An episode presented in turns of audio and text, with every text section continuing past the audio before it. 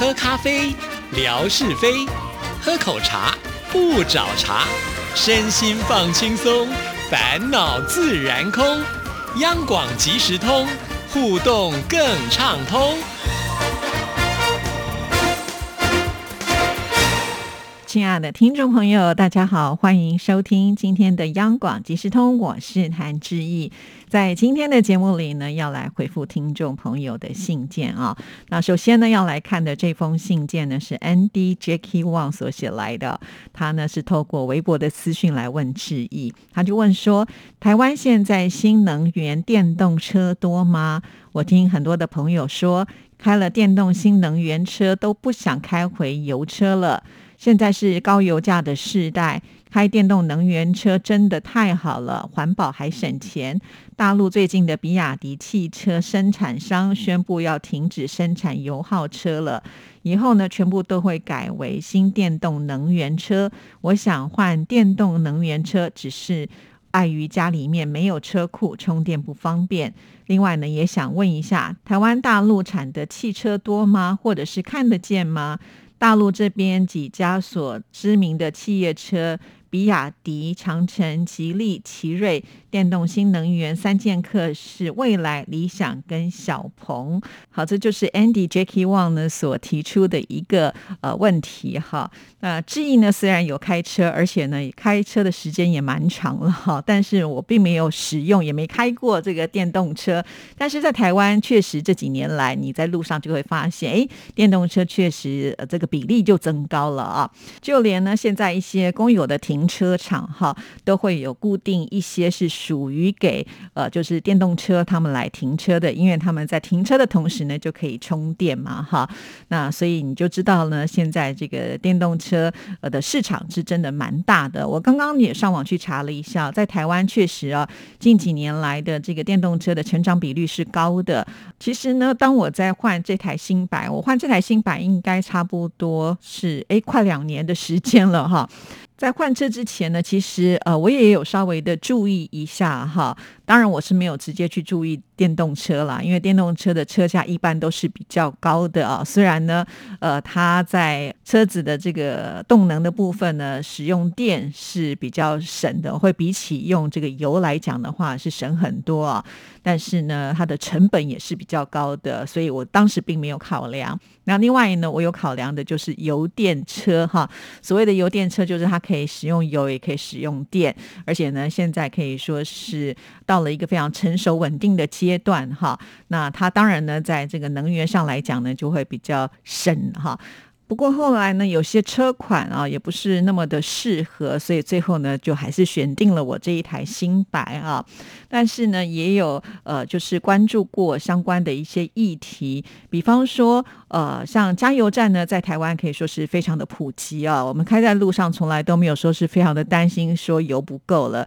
就算是我们开车的时候发现，哎，呃，油的这个灯亮了哈，那你大概呢再去找呃这个加油站都来得及，你比较不用担心说在路上呢你没有动能了。但是目前呢，在台湾呢充电的地方啊，如果是机车那就没有问题了哈。现在机车呢很方便，只要呢这个电池把它拔起来啊，然后再去换另外一个充饱电的电池就可以了。像台湾的机车有很多都是呃这个电动车哈，那。啊，这听说呢，骑起来也是非常的稳定，而且呢，没有什么噪音哈。那大家都很喜欢。那可是车子的话就没有这么简单了，毕竟呢，车子比较大，它需要的这个电量呢也要比较多哈。所以通常呢，在充电的时候，据我所知。啊，时间上会比较久一点点哈。那我一直在想一个问题啊，如果同时间有很多人要去充电的话，那是不是也要排队排很久？就好像我们在加油站，每一次碰到说啊，明天这个油价要涨的时候呢，就会很多人想要去呃贪最后一点点的便宜哈，所以就会去排队呃加油，所以就排的比较长。但是我们也知道。加油它的速度其实是蛮快的啊。假设像我的车子的呃这个油缸的容纳量呢是五十五公升好了，就算从零开始搭到五十五公升，我想应该也不用五分钟的时间嘛，可能三四分钟就应该 OK 了吧？好，我下次应该自己好好的这个精算一下啊，我只是觉得不会太久啦，所以呃这个我就觉得好像还挺方便。可是充电就不一样啦，哈，我曾经呢就是陪过我的亲戚呢，就是去充电，结果呢就真的等了很久，还要坐在人家那个店。里面哈，我就觉得哎，那个是时间的成本呢哦。那如果呢这个充电站不足啊，万一车子有很多的话，那是不是还要再加上排队的时间？哇，那还得了哈！所以我觉得可能需要在更普及，呃，甚至呢就是有很多的这个充电站出现的话，会比较好一些。还有啊，呃，如果在都会的地方，呃，我觉得开这个电动车当然没问题。可是如果说你到比较偏僻的乡间，万一真的没有这个呃充电站的话，那该怎么办呢？啊，这也是我想的另外一个问题。因为有的时候我们可能会去山上玩啦，或者是去哪里哪里呀？呃，万一比较偏僻一点啊，或者是呢碰到了塞车的情况，你原本预计呃可能到达什么地方的时候可以充电，可是一碰到塞车，你你的能源还是在耗着哈。所以这些都是呃可能要考量的一个问题。因此呢，我觉得。可能还是要更普及一些啊，这个充电站的话，我相信这样子的一个车款，它应该还是会继续的大幅增长嘛，哈。因为环保这样子一个意识呢，早就已经抬头了，大家也都应该朝这个方向去走。不只是一般的车子了，在未来，我想呢，可能公共的运输系统啊，像是公车，可能就要必须领先啊，成为像是这种使用电动的方式。呃，这也是呢，就是政府在未来的一个计划。嘛，哈，所以这个是一个方向没有错啦，只是暂时适不适合，那就要去大家好好的考虑一下了啊。那再来呢，当然就是提到了很多人开电动车之后就回不去了，因为电动车它真的很舒适啊，因为用电嘛，哈，那它其实非常非常的安静，不像呢我们汽车，呃，常常在呃等待的时候呢，那个抖动啊，总总是呢好像会比这个电动车来的呃稍微的有噪音，哈。或者是呢，没有那么的舒适感，这也就是为什么很多人开了电动车之后呢，就会回不去了啊。那我也特别呢，就去上网查了一些资料啊，就是根据这个监理站呢显示，在二零二一年的时候，也就是去年呢，台湾电动化的车款的销售量呢达到了六点八万辆，年增百分之四十二点四，其中呢，油电车。占的是五点八万辆最多哈，就是刚才之意提到的，它可以用油也可以用电的那一种啊。那另外呢，呃，纯电动车呢，呃，在二零二一年呢，总共领牌的有七千两百。七十六辆，年增率呢是达到了百分之十四点四啊。虽然呢，它的这个销售量呢是比往年都还要来得高啊，但是呢，已经不太像是过去动辄翻倍的一个成长的速度。其中呢，像是呃这个特斯拉，我想我们的听众朋友应该也都知道哈。它的一款比较平价的，就是 Model 三呢，可以说是卖的最好啊，因为它总共卖出了五千六百三十二辆的成绩啊。那不过呢，比起二零二零年呢，是出现了百分之三点二的一个衰退哦。好，可见呢，在这一年当中呢，大家也有其他的选择。为什么呢？因为啊，现在纯电动车不只是特斯拉有啊，很多的品牌呢，其实也都推出了，尤其是一些高级厂牌所推出的电。动车，呃，就就蛮符合有钱人呢，他会去做选择，因为有钱人不喜欢跟别人都一样。如果这个车款路上都有的话，他可能就会选择自己不同的品味哈。那现在就是因为电动车款很多，所以大家的选择就比较多了啊。那 Andy Jackie 王呢也有提到，就是说，呃，他还没有换电动车的原因，就是因为没有自己的车库哈。对，没有自己的车库呢，就会必须一定要到这个专属的充电场呢。去充电啊！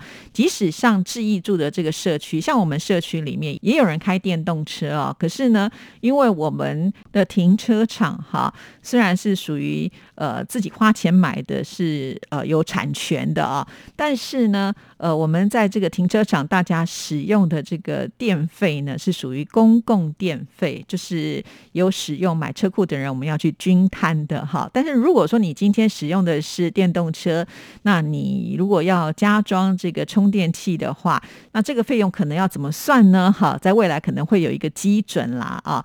那最好就是说，哎，你家里是属于那种别墅式的啊，那你可以在你的车库里面就加装这个充电站的话，那你只要回到家休息的时候就能够充电，这是最好的一件事情了哈。不过我相信在未来啊，这个呃电动车越来越普及的时候，这些问题应该也都会跟着一起解决了啦哈。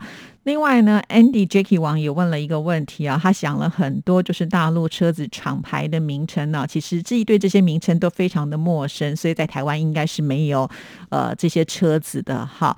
那呃，当然我们收音机旁的听众朋友，如果你有在使用电动车，那使用的感觉如何，也欢迎呢，也可以就写信来分享哈，可以当做其他听众朋友的一个参考值，呃，这个也是蛮重要的哦。好，说到了 Andy。Jacky 王呢，他所提出的疑问呢，我都觉得蛮有意思的。还记得上一次不是提到了有些呃，对于台湾的谣传的一些呃消息啊？那我在节目当中回答之后，其实得到的反馈也蛮多的哈。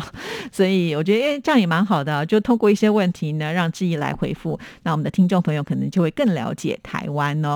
好，那接下来剩下一点点的时间，我想来不及回复另外一封信件，我就说一下我最近在微博上碰到的一些状况啊。一直以来呢，我并不是把我自己当做是一个主要推销的产品哈，所以在微博上我会贴我的照片，但是并不多哈。那我每次贴照片的时候，可能会告诉大家，呃，有。其中的目的跟主题，比方说最近我贴了一个，就是我戴了这个妈祖的口罩哈。那个时候就是去年嘛，差不多是在四月初的时候就去呃做这个大甲镇澜宫妈祖这个銮轿起驾的直播。到了那边其实没有太多自己私人的时间，不过呢，在我们的舞台旁边刚好有一家便利商店啊，那个便利商店真的是很厉害，就卖了很多有关于妈祖的商。品那是在别的便利商店买不到。我的意思是说，在台北你就买不到了哈。那当时我看到觉得很有意思的就是妈祖的口罩，它有好多款哦啊。但是因为它的售价也不是很便宜啊，所以我就挑了一款。那这款上面就有写的什么镇澜宫啦、大甲妈祖等等的哈，我就想说买了当做纪念。其实我买回来都还蛮舍不得用的，直到呃最近呢，就是又看到新闻说啊妈祖呢已经这个软教回到大甲镇澜宫，我就突然想起，对我有这个口。口罩，尤其现在疫情这么的严重，我应该把它拿出来戴一下，保平安啊！好，那因为呢，我就想起了我们的听众朋友都很忠实，也都知道我有去做这样的直播，于是呢，我就呃拍了一张照片呢，主要是让人家看我的口罩。结果呢，每一次我发现哈，就是只要我贴出这个人像，就是有人的照片的时候，都会呢收到一些私讯哈。那这些私讯呢，应该不是我们呃的听众朋友哈，可能就是路过我的微博的人，他们就会透过私讯来问说，哎，呃，我们可以不可以交个朋友啊，什么之类的哈。啊，其实我一直以来都觉得，只要在我微博上留言的，都算是我的这个呃微博上的算什么唯友嘛？因为脸书我们是说。连友哈，那这些朋友很奇怪，他们不喜欢在外面的这个留言处来留言，喜欢透过私讯哈。刚刚开始呢，我都还蛮认真的回复大家哈，想说哎很开心啊，又有新的朋友加入哦。但是后来我就发现。ね有一些人呢，他甚至会照三餐的来问候，说：“哎，小姐姐吃饱了没啊？你现在在干嘛？你今天好吗？”那一两个还好，如果多了，我真的就没有办法回复了啊。呃，说到在微博的私讯当中，我真的是收过千奇百怪的内容啊。曾经呢，还有一个朋友啊，就是呢，呃，知道我是台湾人，所以他就拿了一张照片啊。这个照片应该是我们台湾的一个作家，然后他就问我说：“请问这个背景是哪里？”天哪，那个背景是呃。应该是山景啊，台湾有这么多山，而且呢，山大概长得都还蛮像的哈，它并没有什么特别的地标啊。那就算是志毅去过那个地方，我也没有办法保证我记得起来啊。所以并不是因为我是台湾人，我就能够完全的了解台湾所有的事情啊。还有一位陌生的朋友啊，他几乎是用命令的口气呢，就叫我去查一本书的序，然后让我拍给他看。当然，因为这本书呢是在台湾所出版的书哈，他可能自己找不到。那我确实也帮他找了，也拍给他看。但是我跟他的对话就像鬼打墙一样啊。他都说：“那你应该要拍什么什么什么？”我就说：“我前面的就已经拍过啦。”后来我真的是忍不住就问了他一下：“你是我的听众朋友吗？”他做了一个简单的回复之后呢，就再也不理我了。好了，很多很奇怪的事情，我们就留到以后再说吧。拜拜。